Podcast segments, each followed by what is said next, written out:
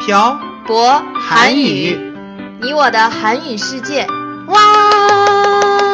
아니 이게 뭐예요?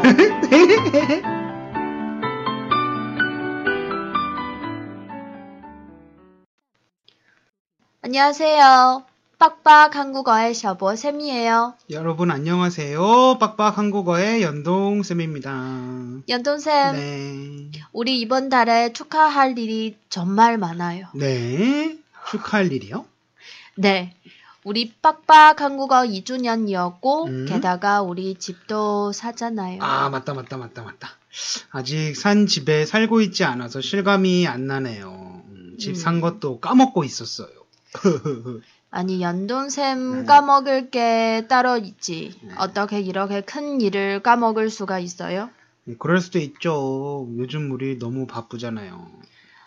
이제 열심히 일해서 대출금 갚아야 돼요. 아, 맞다 맞다. 우리 대출도 받았었죠. 음. 진짜 열심히 일해야겠네요. 허허. 차도 하나 사려면 더 열심히 일해야 해요. 열심히만 하는 게 아니고 돈을 많이 벌어야죠. 그렇긴 한데 우리 왜 지금 돈 버는 이야기하고 있는 거예요? 집 얘기를 했으니까 그렇죠. 어 미안해요. 그런데 음. 우리 오늘은 어떤 이야기를 해볼까요? 음, 집 이야기가 나온 김에 한국에만 있는 특별한 주택 대여 제도에 대해서 이야기해 볼까요? 그래요. 많은 분들이 잘 모르실 거예요. 음, 그럼 시작해 볼게요. 음. 사장님, 우리 북경에 살 때 집을 빌려서 살았었죠. 네. 한 번에 음. 세 달 방세를 내고 살았어요. 그걸 월세라고 하는 건 알고 계시죠, 태태 씨? 저 그 정도는 알아요. 음, 그럼 보증금은 얼마였어요? 보증금은 한 달 월세 음. 금액만큼 냈었어요. 한국은 보증금이 한 달 월세의 금액을 내는 게 아니에요. 그럼 얼마예요? 그건 집주인이랑 상의해서 내는데 보통 어, 만약에 보증금이 높아지면 월세가 좀 싸져요. 그럼 보증금을 많이 내면 월세가 싸지는 거예요? 네. 그래서 중국보다는 목돈을 모으기가 쉬워요. 그렇겠네요. 음, 사실 중국에서도 목돈을 모으기가 좀 어려워요. 그리고 또 목돈을 모을 수 있는 방법이 있어요. 뭐예요? 저도 알려주세요. 한국에는 전세라는 제도가 있어요. 전세는 또 뭐예요? 이건 청취자 여러분들이 음, 이해하지 못하실 수도 있는데 음, 잘 들어보세요. 저도 잘 들어볼게요. 아까 보증금을 많이 내면 월세가 싸진다고 했잖아요. 그랬었죠. 전세는 보증금만 보증금만 내는 제도예요. 네? 그럼 월세는 안 내요? 월세랑 같은 개념이 아니라서 음, 좀 쉽게 얘기해 볼게요. 네, 저도 이해가 안 됐어요. 전세는 보통 한 번에 2년씩 계약해요. 음, 계약할 때 세입자가 집주인에게 전세금을 줘요. 이게 뭐가 달라요? 저 아직 얘기 안 끝났어요. 잘 들어보세요. 네, 계속 잘 듣고 있어요. 2년 동안 살고 난 후에 계약이 끝나면 집주인이 세입자가 계약할 때 줬던 전세금이란 거를 세입자에게 다시 돌려주는 제도예요. 네? 다시 한번 말씀해 주세요. 음, 그럼 이렇게 설명해 볼게요. 태태 씨가 집주인이고 제가 세입자예요. 네. 만약에 전세를 살게 되면 제가 음. 태태 씨에게 전세금을 주고 태태 씨의 집에 2년 동안 살아요. 그럼 2년 뒤에 제가 음. 연돈쌤한테 연돈쌤이 그때 준 전세금을 다 줄, 그, 돌려준다는 뜻이에요? 네, 맞아요. 그럼 2년 동안 공짜로 산 거 아니에요? 사실 많은 분들이 그렇게 생각하시지만 네. 오늘의 돈과 내일의 돈의 가치는 다르거든요. 오늘 100원이 내일은 100원이 아니에요? 네, 은행에서 이자를 주잖아요. 그렇죠. 음, 이자, 어, 은행의 이자만큼 돈의 가치가 하락하는 거예요. 음, 그러니까 2년 뒤에 100원은 지금의 100원보다 싸지겠죠?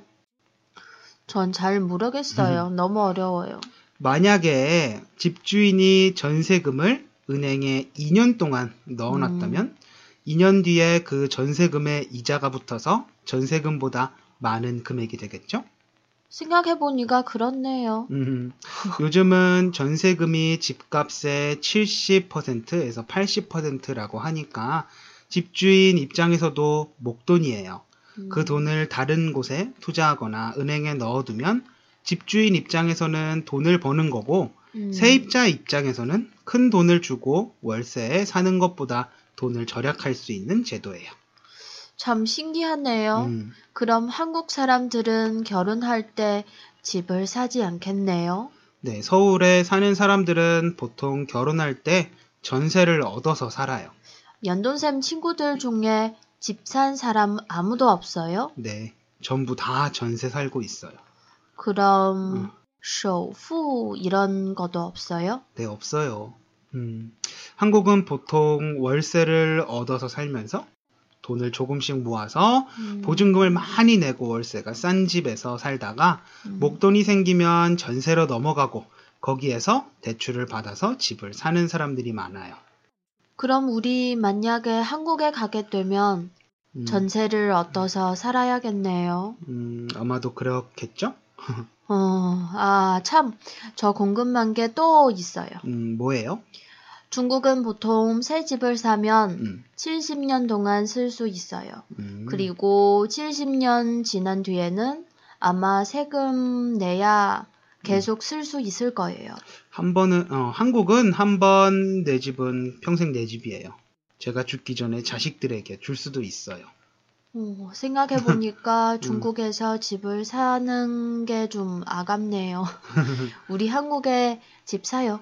중국에서 이미 샀잖아요. 한국에서 집 사려면 또 돈을 많이 모아야 해요. 그럼 우리 수다 그만 떨고 빨리 일하러 가요. 우리 지금 뭐 수다 떠는 게 아니고 일하고 있는 거거든요. 사장님이 이렇게 보채니 저도 빨리 마무리하고 일하러 가야겠네요. 오늘은 전 세계에서 한국에만 있는 부동산 제도인 전세에 대해서 알아봤습니다. 여러분은 전세라는 제도가 좋다고 생각하시나요? 제가 만났던 중국 분들은 그래도 자기 집에 살아야지 다른 집에 어, 다른 사람 집에 사는 건 좋지 않아라고 어, 하셨어요. 음, 사실 한국 사람들도 자기 명의로 된 어, 집에 살고 싶어 하지만 집값이 너무 비싸서 막 결혼 막 결혼하는 신혼 부부들에게는 부담이 되는 게 사실이에요. 음. 중국에서는 결혼할 때 남자 쪽에서 집을 사지 않는다면 결혼하지 않으신다는 어, 말도 들었지만 한국은 결혼할 때 집을 산다는 건 정말 돈이 많은 사람들의 이야기이기 때문에 저- 어, 월세나 전세를 선택하는 사람들이 많습니다. 이것도 또한 문화의 차이라고 생각하네요. 오늘도 저희가 녹화한 내용이 여러분의 한국어 어, 공부에 도움이 되었으면 하고 오늘 내용은 여기까지 하겠습니다. 지금까지 빡빡 한국어의 정보샘과 네, 연동쌤이었습니다. 들어주신 분들 감사합니다. 다음에 봐요. 안녕. 안녕.